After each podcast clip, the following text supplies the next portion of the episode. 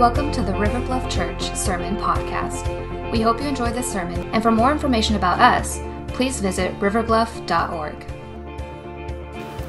So I want to start off this morning. Um, just you noticed our the worship band. They're awesome, right? They're fantastic.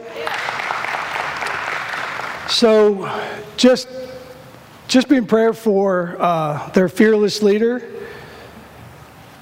So we got text this morning that Terry's father had passed. I know some of us had seen on, on the realm that he was not doing well, but so he passed early this morning. Um, I want you to please be in prayer for that family as they deal with that, but also as Terry steps into a month, well deserved month sabbatical. So pray for him as he prepares, as he prays, as he works through that, and as he spends some time. Also be in prayer as our elders are away with Pastor Joe. They're finishing up a week long weekend retreat. So they'll be back um, sometime today, but just pray for them as they kind of finish up how God's leading us in a church. So I just want to take a moment just to start us off with a word of prayer. Father God, we thank you for just, I thank you for the elders. I thank you for their hearts and souls as they desire to lead us in a wisdom and a, a wise way. We thank you for them. We thank you for Joe as you have given them this awesome, but also very incredible um, thing to lead, this, this church to lead. So we ask for you to lead and guide them. And be with Terry as he takes this, this month off, refresh him, renew him, do a personal revival in him, and also be with his family as they step into this next uh, week or so. And they, there's so much going on, Father. And all those other people that have, that have burdensome hearts today, people have lost wives and family this past month or two. We just know that it's, it's hard but they know that where they are is a better place. So we're thankful that you love us so much that we are the family of River Bluff and that we can comfort each other the way you comfort us individually. We thank you for this, and it's in Jesus' name we pray. Amen. Give me one second as we get ready. Have you ever been let me phrase this. Have you ever gone someplace that you didn't want to be?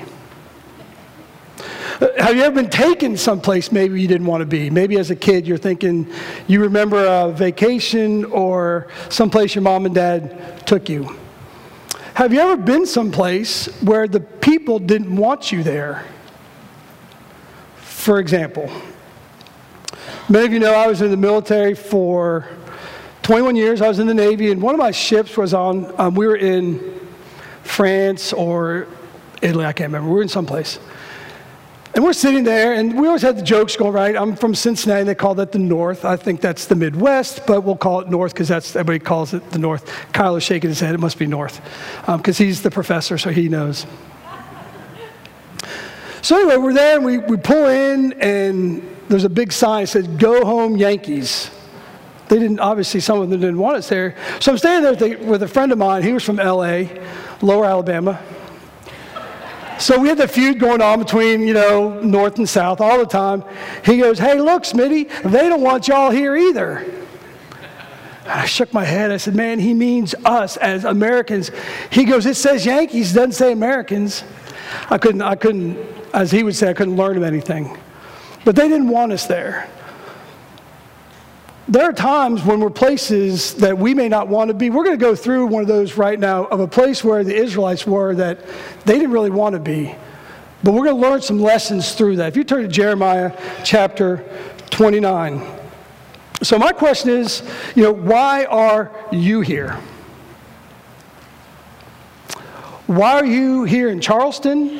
Why are you here in America? Why are you here in these seats this morning? I don't believe it's by chance. I believe there's a reason why we're here. I believe there's a reason why America is found. We're going to be doing, you know, next couple days, people will be doing fireworks, fireworks, and fireworks. My dog is going to be scared. So if y'all live in my neighborhood, take my dog and do fireworks with him because he doesn't like rain and thunderstorms and all that. But so there's going to be a lot of stuff going on for our birthday, which I love. I love America. About maybe eight or nine years ago, I think I loved America too much until I went on my first mission trip. Once you get on your first mission trip, you figure out America's great, but there's a whole lot of people out there that are just as good.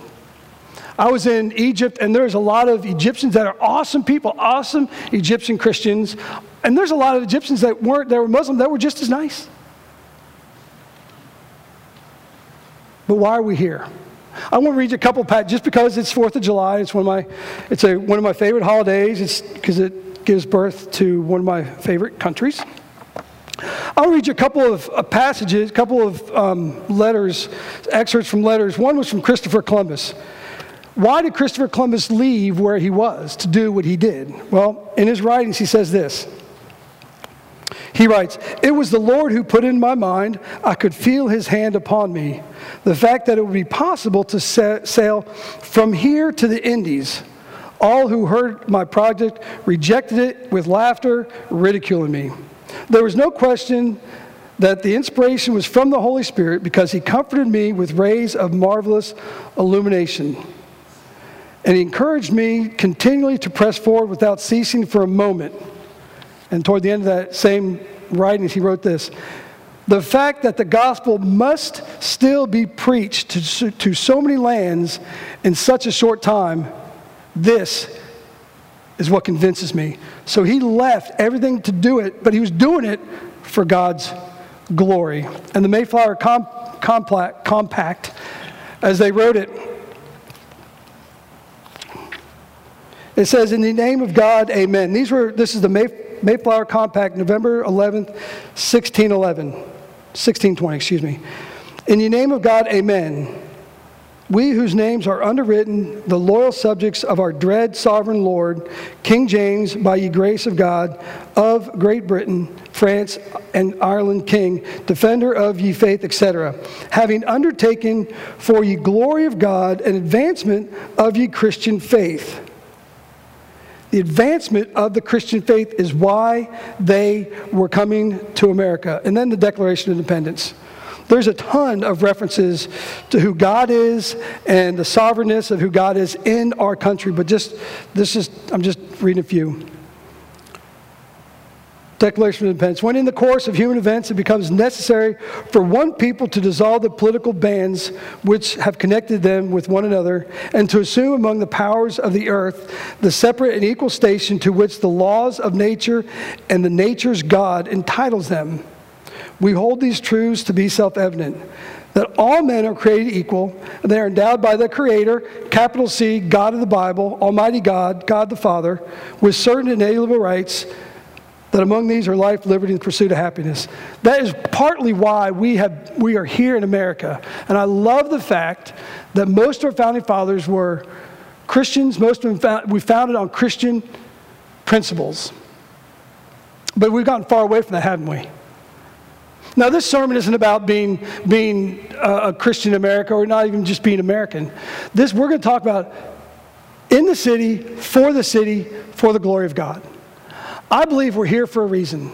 And we're going to read this in Jeremiah 29, but, and we're going to take what, they, what they've learned and what they had to go through, apply it to our lives so that we can be those people where we live, work, and play for God and His kingdom.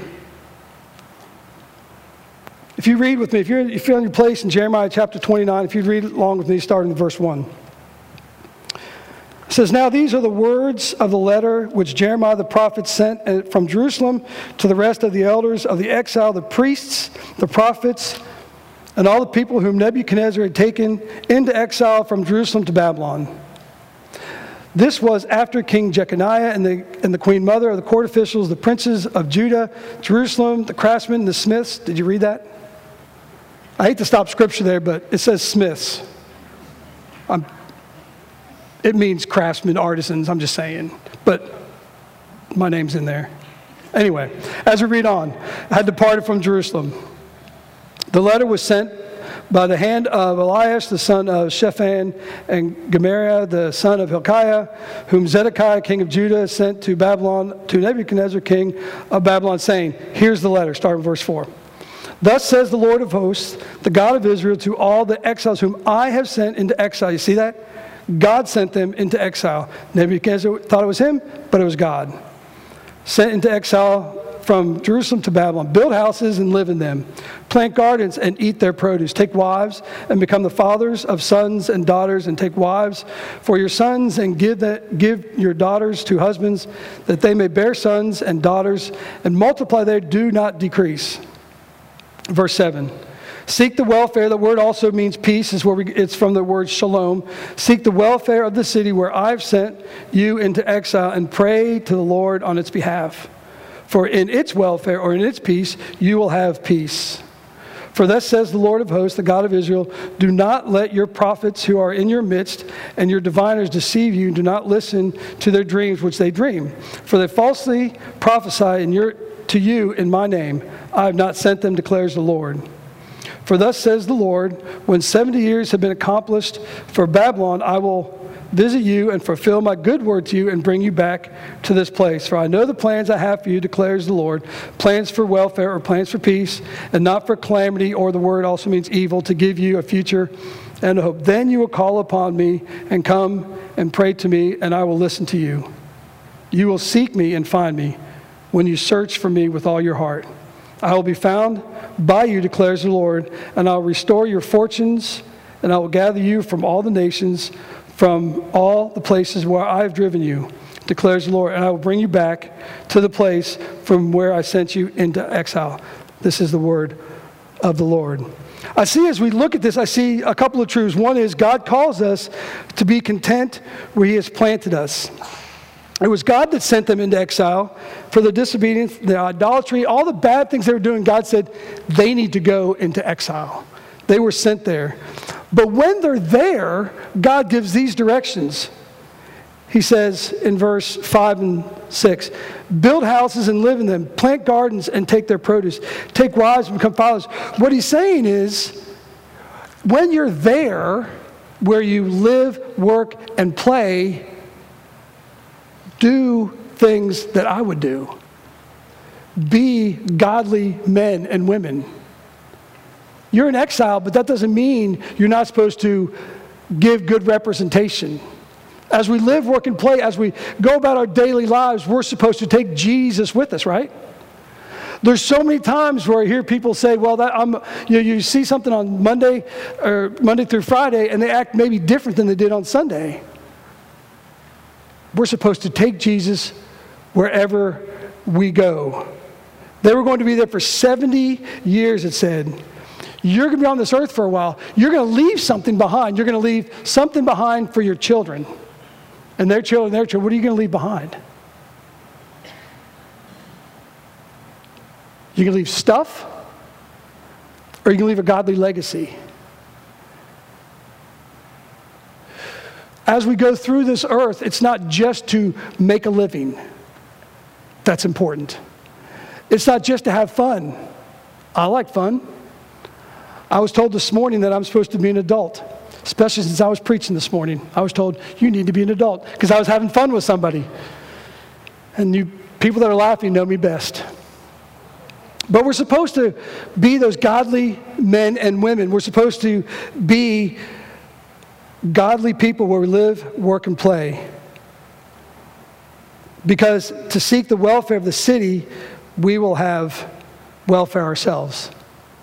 So, how do you do that? How do you go about our lives in a Christian way? How do we be those Christians where we live, work, and play? I'm glad you asked. Give me some suggestions. A couple years ago, I started working out. Um, and it wasn't, I really started working out just because a friend of mine was opening a gym and we talked a little bit, and it really wasn't for any spiritual reason other than I just wanted to be there for my kids when I got older. That was it. That was my spiritual reason. I said, I want to be the grandfather like my kids, my, um, my stepfather was, that can ride the Tower of Terror at 8 o'clock in the morning when he's 75 or 77. I don't remember how old he was. But he's riding the Tower of Terror. I'm thinking, that's the guy I want to be, right? And if I was living the way I was living, I probably wouldn't be that man.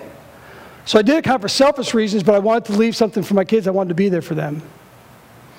But let me tell you, where I live, work, and play, when I go to this, when I go to the CrossFit box I belong to, I talk to people all the time about who Jesus is. I've had more gospel conversations after workout than I've had in years anyplace else.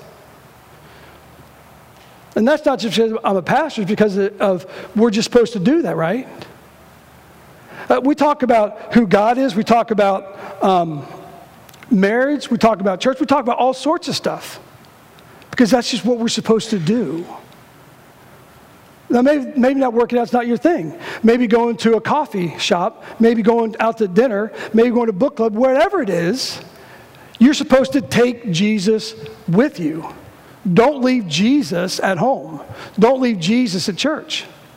Take Jesus with you. And I've heard people say, well, I just want to be, I just want to be good, and then they'll know about Jesus. I'll just be good. I just, I just can't say it. There's a theological word for people that want to just be good and not use their words. It's called hogwash. No one's getting saved by you just being good in front of them. No one's going to ask, no one's going to say, I want to live just like that because he's living for Jesus and not doing a thing. They're just being good. There's a lot of good people out there, correct? That aren't Christians. We need to open our mouths and we need to say something about why we're doing what we're doing. Sometimes that can be very awkward, correct? Sometimes you can be very uncomfortable, of course. That doesn't mean you shouldn't do it. It means we need to do it. We need to be Christians where we live, work, and play. We need to open our mouths and tell people why we're doing what we're doing. So, what are, what are some other suggestions? Um, maybe just being part of a civic group. Maybe where you like to give blood. Maybe you give blood, right? Give blood here. Those people that, give, that we give blood uh, once or twice a year, I can't remember. The people that come in here, we love all over those people from Red Cross. Why? Because we want to show them the love of Christ. Maybe you want to do a walk for water. Maybe you want to walk for Alzheimer's, walk for ovarian cancer, whatever it is, wherever you're doing for good, take Jesus with you. Tell people why. Yes, I want to raise money for whatever, but I'm doing it because I think Jesus would want me to do this. That's easy enough, right? I want to serve the homeless. Serve the homeless, but do it in Jesus' name. We need to make a difference for our city because we're in our city for God's glory. Maybe go to, I know a friend of mine is going to run for some kind of political office. I can't remember what it was. And he's doing it because he wants to influence people for Jesus. It's a great idea. What a better platform. I was part of our HOA for two years. How many people in here know HOAs need Jesus? Thank you. HOAs need Jesus. Amen. Yes. But it's good though. But so we're supposed to take Jesus where we go. We're supposed to where we live, work, and play. So at work, when you're at work, how does that, how does that work to be a Christian at work? Some people say, what if I'm a Christian, over overt Christian, and they fire me? So my thought is, what if they fire you? Who do you want to be more loyal to, Jesus or your employer? I'd say Jesus, just maybe off top of my head. I don't know what that means where you work. Some of you work in great environments that are awesome, that you can talk about Jesus. Um, years ago, I was talking to Jesus. I was talking about Jesus with some friends of mine in, on, in one of the shops I was a part of on my, on my last ship. And this guy came because you can't talk about Jesus. I said, yeah, I'm going to talk about Jesus. He said, no, you can't. I said, then you stop talking about your fun stuff, what you like. I'll stop talking about what I like. About four or five months later, he came to me and said, hey, I want to talk about Jesus. So we talked about Jesus. You see how that might work sometimes? It doesn't always work. You talk about Jesus at work, sometimes people may not ask you to lunch with them.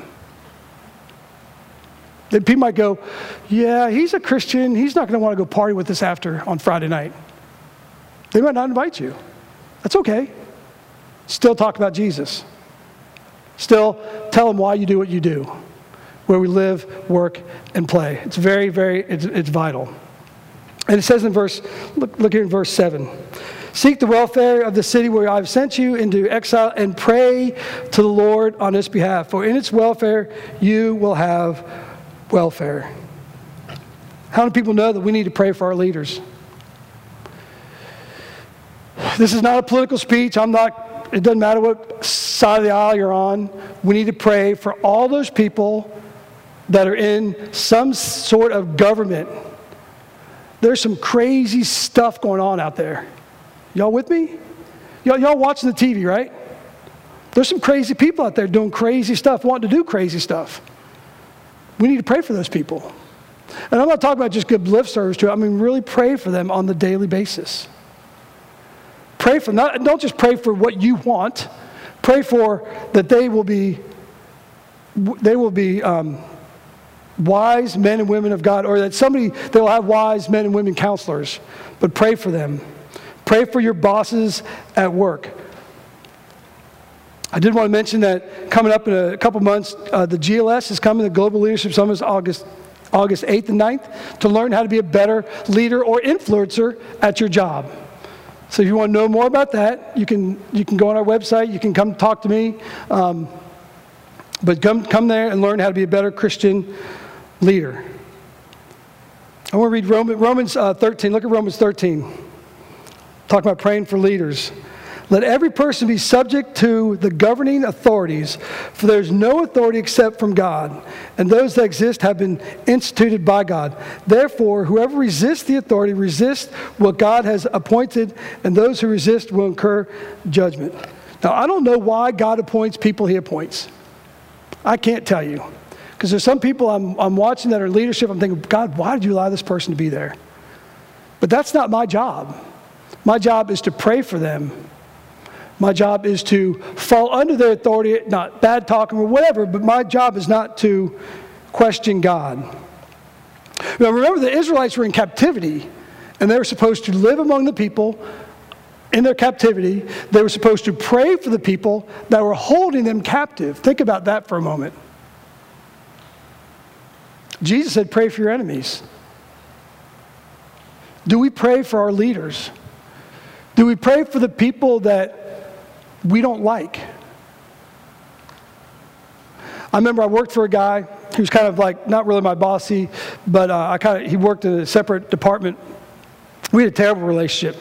He was mean, he was ugly, cussed a lot, just just you know that guy that just rubs you the wrong way every time you see him. Right? Some of y'all have that boss. Some of you have those people in your lives. And I heard I heard some pastors say, "Pray for the pray for your enemies." I'd read in the Bible. I just never did it. I started praying for the guy. Now, we didn't go out to lunch and we weren't best pals, but our relationship got, got better. So, praying for others does help. It helps you see it from maybe their point of view. Maybe their point of view. Pray for them. The Bible says we should live peaceably with all men. In, um, sorry, Romans 12. One of the reasons why we should, we should be content where we are is it's a little different than their situation, but we're not home. We, we are citizens of heaven. And Philippians 3:20 says, "For our citizenship is in heaven, from which we also eagerly wait for a Savior, the Lord Jesus Christ." We're not home yet, right? This is not our home. We have to realize that. Once you accept Jesus Christ as your Savior, you are no longer a citizen of the United States, of earth, you're a citizen of heaven everything is going to feel really weird after that. It should feel weird, right? You should feel like this is not my home because it's not. We, try, we don't try to conform to the ways of the world. We conform to God's ways, His biblical ways, and hope the world conforms to us. Don't be the other way around. Don't be the other way around. We're supposed to live in the world, not be of the world. What I love about the, the to me when I read this section um, Jeremiah 29, I see this principle that God does not leave his children. God is for his children, he will not leave his children. Look at Deuteronomy 31 6. Be strong and courageous, do not fear or be in dread of them.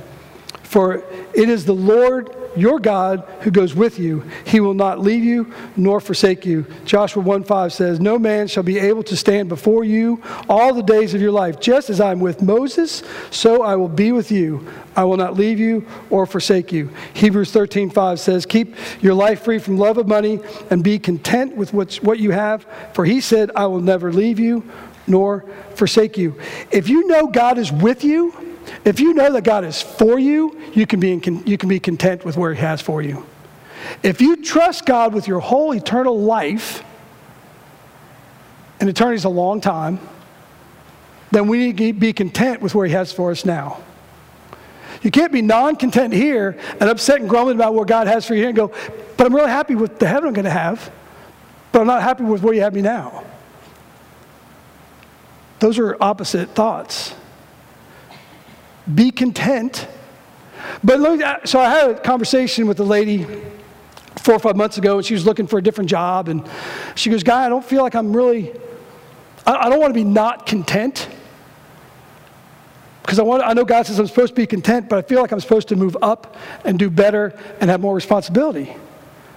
I said, if that thought comes from you, from God, and you're a Christian, you're seeking after Him, there's nothing wrong with that.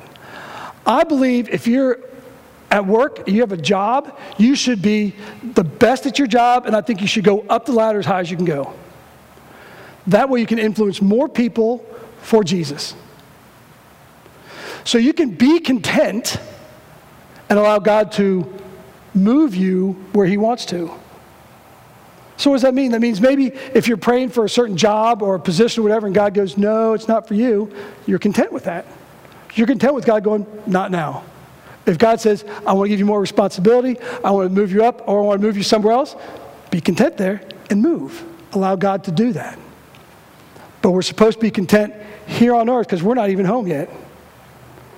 We're supposed to be content. Look at Philippians 4, verses 11 through 13. Not that I am speaking of being in need, for I've learned in whatever situation I am to be content. I know how to be brought low, and I know how to, how to abound in any in every circumstance. I've learned the secret of facing plenty and hunger, abundance and need. I can do all things through Christ who strengthens me. 1 Timothy 6, but godliness without contentment is great gain. For we brought nothing into this world and we can take nothing out of this world. Being content is a sign that we trust God in all his ways. Are you content with where God has for you right now? Or are you grumbling with God about where you are or what the circumstances are in your life? I'm not saying that when things go wrong, we shouldn't talk to God. I'm not saying that we shouldn't should have conversations with God. What I'm saying is, if God says this is what's going on, you need to be content with that. I was told years ago when I was learning learning how to be a leader, they would say you would go to the leader would give you an order or whatever, something to do. And I was taught that if you didn't like it, you would tell them once your idea, right? You'd say, you know, I don't think that's a really good idea because. Don't just say it's a bad idea, not going to work with most people. Say, I don't think it's a good idea, but this is what I think we ought to do. And if the leader says, no, no, we're going to do it this way, you go, Roger that, you do it that way. That's what I was taught. And I think if you went, if something was going on in your life and you say, hey, God, you know, this really hurts. This is really a hard time for me. Can we do it this way? And God goes, Nope, we're going to do it this way. Even Jesus prayed in the garden to say, Hey, God, can you take this away? And God's like, Nope, this is the way we're going to do it.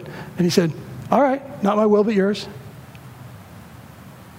It doesn't make it easy, it just makes it the best.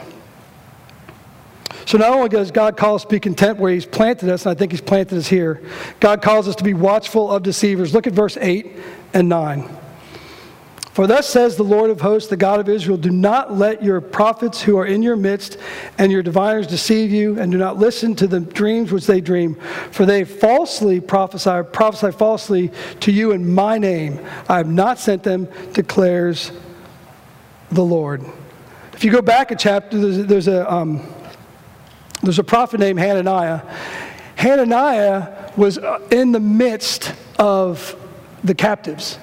Now, Jeremiah was back in Jerusalem sending a letter. Hananiah was there. And Hananiah was like, hey, we got this. Two years, we're gone. Two years is over. That's all the captivity is being going to happen just two years. And the people probably thought, that's awesome.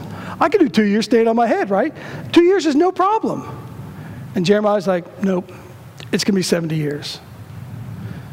Just because it's what you want to hear doesn't make it right. We have to sift all the stuff of the world, everything we listen, we have to sift it through what the Bible says. Now, do we always do that right? Of course not, but we have to try to sift this stuff through the Bible because we know that down, down the road that Hananiah was wrong and Jeremiah was correct because Jeremiah heard from the Lord. We need to be very careful what we're listening to, what people we're listening to on TV, what podcasts we're listening to. We just have to be very, very careful. And it throws us back, we need to know Scripture so we can, we don't, need to know, we don't need to know what the wrong people are saying. We need to know what Scripture says. And when you know what Scripture says and you hear the wrong thing, you kind of go, ah, doesn't sound right. So I used to listen to this, I probably shouldn't say this, but I used to listen to this guy on TV. He would tell a joke at the beginning of all his sermons. He started the joke, and some of his jokes were funny, some of them were less than adequate. But then he'd start preaching, or he'd start teaching, and he would be completely askewed from what the Word of, God, uh, Word of God said. You can't do that. You can't be listening to people. So I, st- I just turned him off. I started turning him off after the joke because I wanted the joke. If you know me, I wrote jokes down. I wanted the joke, and I thought, then I thought, I said, no, I'm just gonna, I'm not gonna listen to him at all.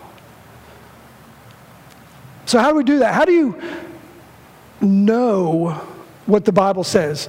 How do you know what the Bible says? First of all, let me give you a couple warnings.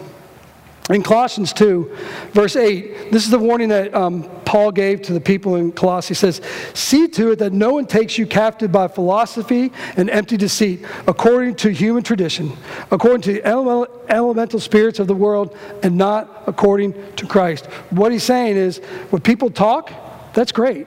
What comes out of the Bible is more important. What Christ says is more important, not what the world says. So when we listen to these political people, you go, okay, that's good. What, what do they say? But what is, what's the Bible say about whatever the issue is? What's the Bible say? And that's more important than what they say. 2 Timothy 4. Now, Paul writes to Timothy, a pastor, and he gives him this, this warning to uh, preachers and teachers, but it works also for us.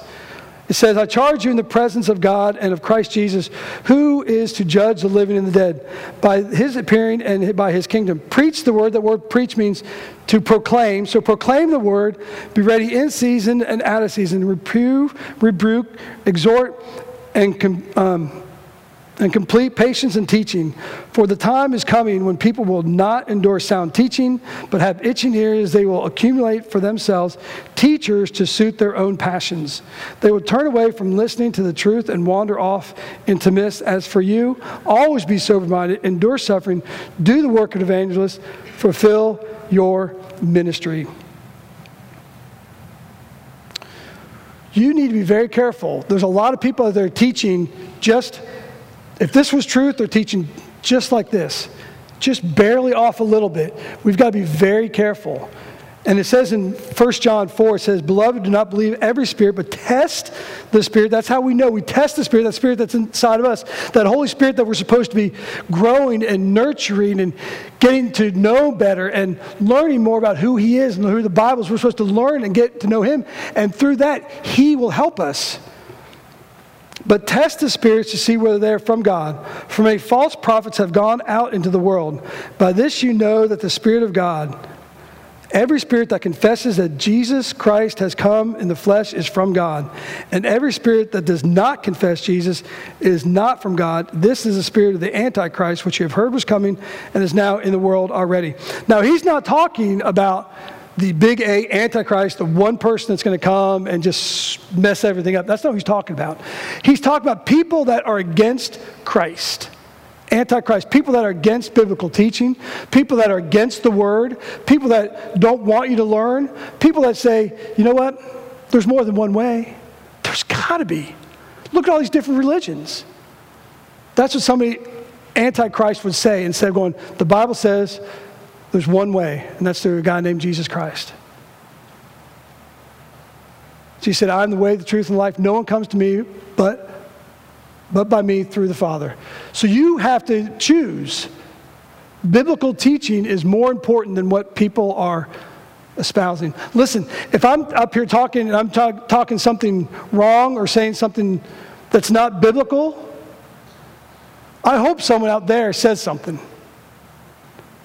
If I was up here saying something, if I was up here saying, you know what, God loves everybody, everybody's going to heaven.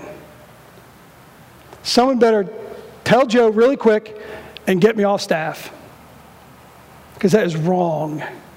There's only one way through a man named Jesus. We need to know these things. Does that mean you're always going to know all the scripture all the time? Of course not. What that means is you're seeking, you're searching, and that way when someone says, they ask you a question, you go, I'm not really sure, I want to find out. And then you go find out and then tell them, tell them what you learned. Because we can't know, it's hard to know all of what scripture says. But we need to try. We don't need to listen to deceivers. Because when you know the Bible, the more you know, the more you listen, the more you read what the Bible says and good biblical teachers, then you hear something wrong. It'll rub you the wrong way. You'll get it. You'll go, oh, that doesn't sound right. And don't give them, don't give an inch into your thoughts and your life on people that are teaching the Bible wrong. So not only does God call us to be content where He has planted us, God calls us to be watchful deceivers. They're everywhere.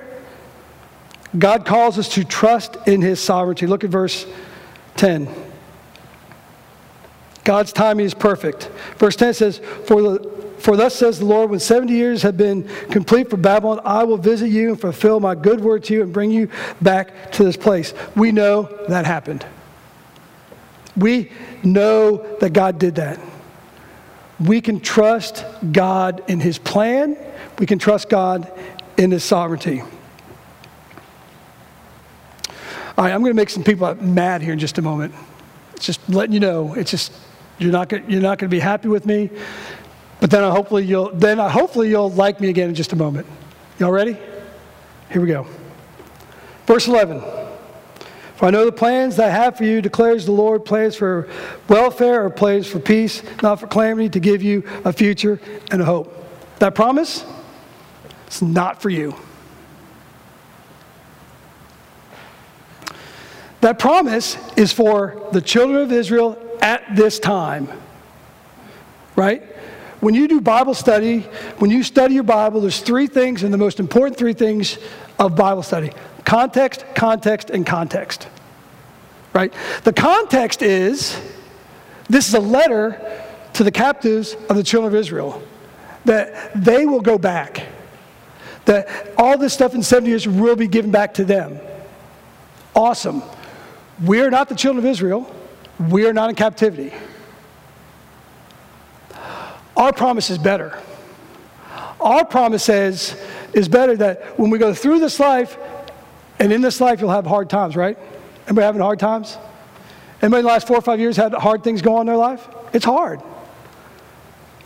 What the Bible teaches is this is a hard life, but when you get to the end of it, you get to go to be in heaven. You get to go live with Jesus. That's better than Jeremiah 29 11. That promise was just to go home. Our promise is to go home in heaven with Jesus. That's a better promise. I like that promise better. I mean, yeah, I would like to have a lot of stuff if God wants me to have a lot of stuff. But He says they all this stuff, but their promise wasn't for heaven. I'd rather not have any stuff and get to go be with Jesus. Ours is our promise is better. But this promise, as he says, he gives them this promise that they'll have this. And then it says in verse 12, then you will call upon me and come and pray to me, and I will listen to you. You will seek me and find me when you search me with all your heart. And if you seek, in verse 13, if you seek him and find him and search for him with all heart, verse 14, I will be found by you, declares the Lord. Are you seeking God? Now, I'm not talking about seeking God as in I need to be saved. That's the first seeking. I believe as a, as a Christian, you were doing that. God was drawing you to Himself, and you were seeking Him. You may not have known you were seeking. There's a lot of people out there that don't know they're seeking Jesus.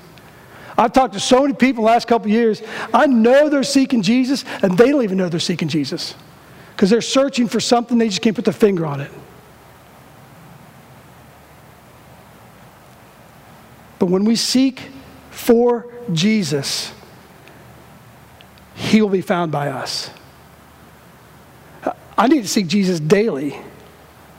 I need to seek His ways daily. I mess up a lot.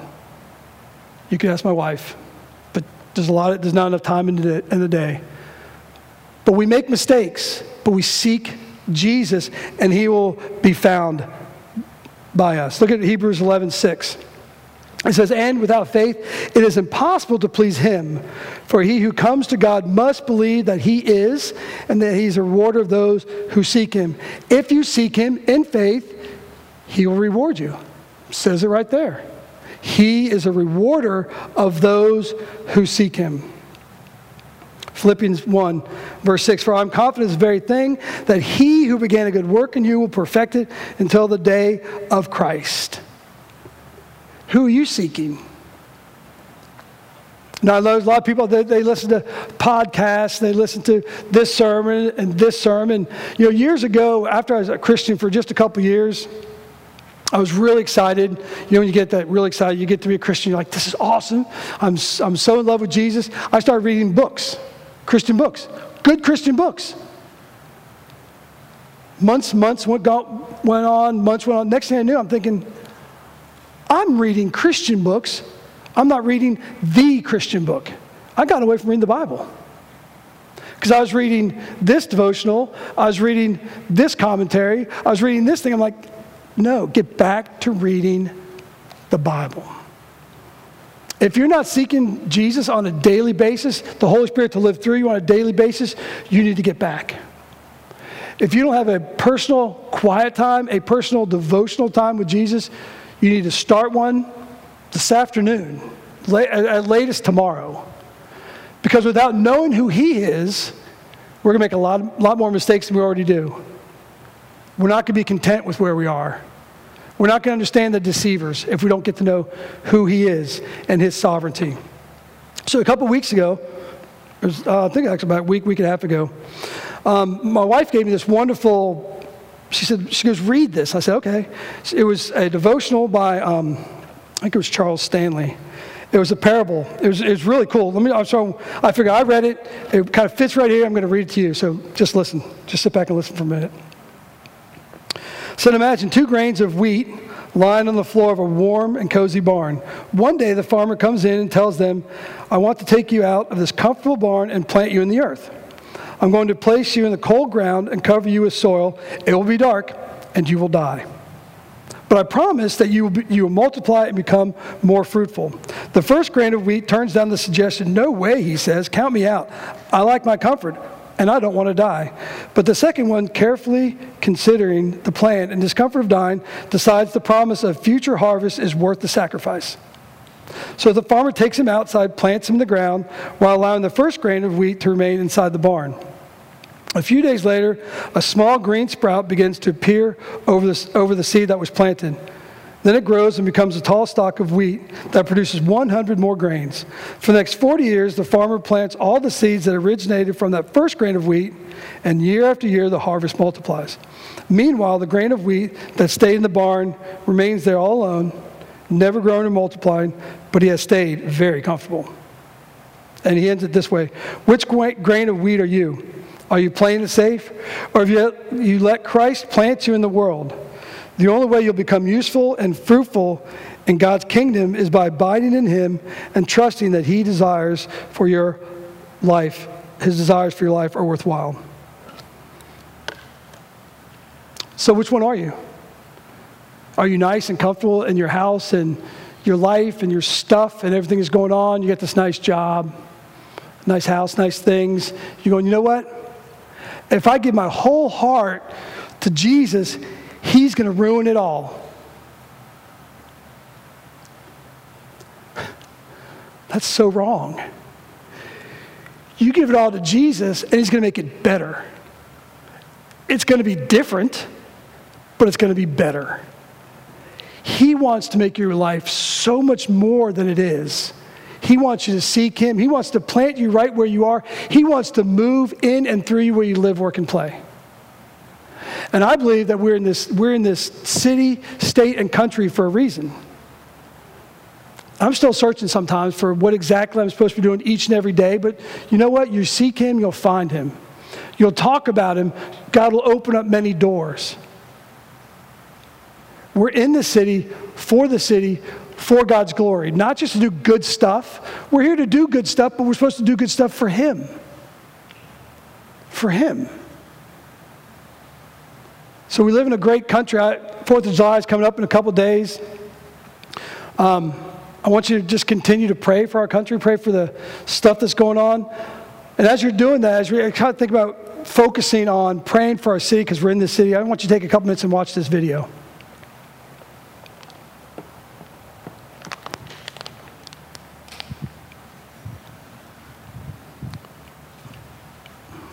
We place our faith. You are the one who gives us freedom. You have endowed us with inalienable rights life, liberty, and the pursuit of happiness. And may we pursue you with the passion that you first pursued us. As we celebrate our great nation, we remember the sacrifice and turmoil that this country was born out of and that continues to shape us today. We know that you are not done here. We know that we are far from perfect, and we know that you have a plan. We pause to remember that you are our God, and we are the people of your pasture. Help our country turn toward you Bring revival to this nation. Give our leaders clear vision and sober minds. Bring peace and justice to our schools and unite us all as brothers and sisters. God, we ask that your kingdom would come and come quickly.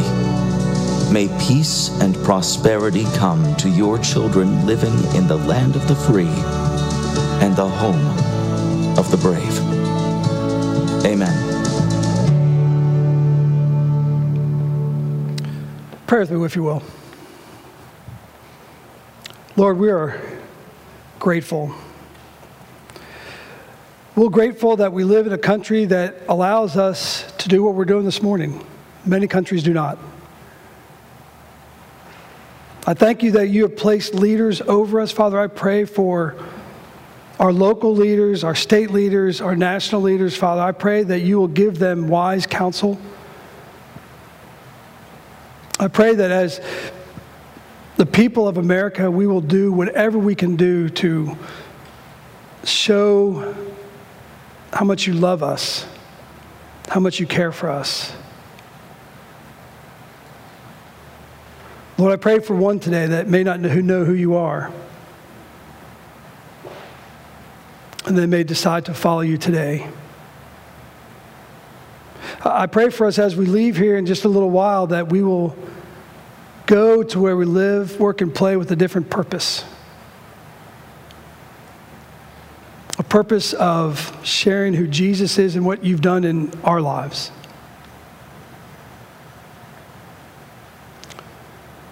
So I pray, Lord.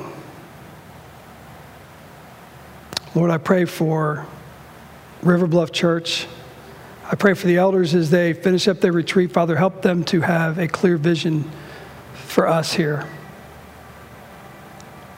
I also pray for us as we get ready to worship through our giving, Father, that you use this money for your glory.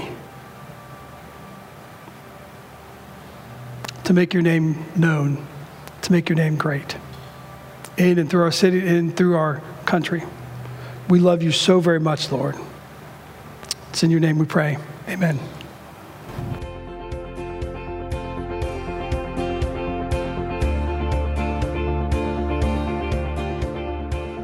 Thanks for listening. If you're in North Charleston this Sunday, please consider visiting us at our 9 o'clock or 11:30 services. We'd love to see you. Again, for more information, visit riverbluff.org. Now go change the world.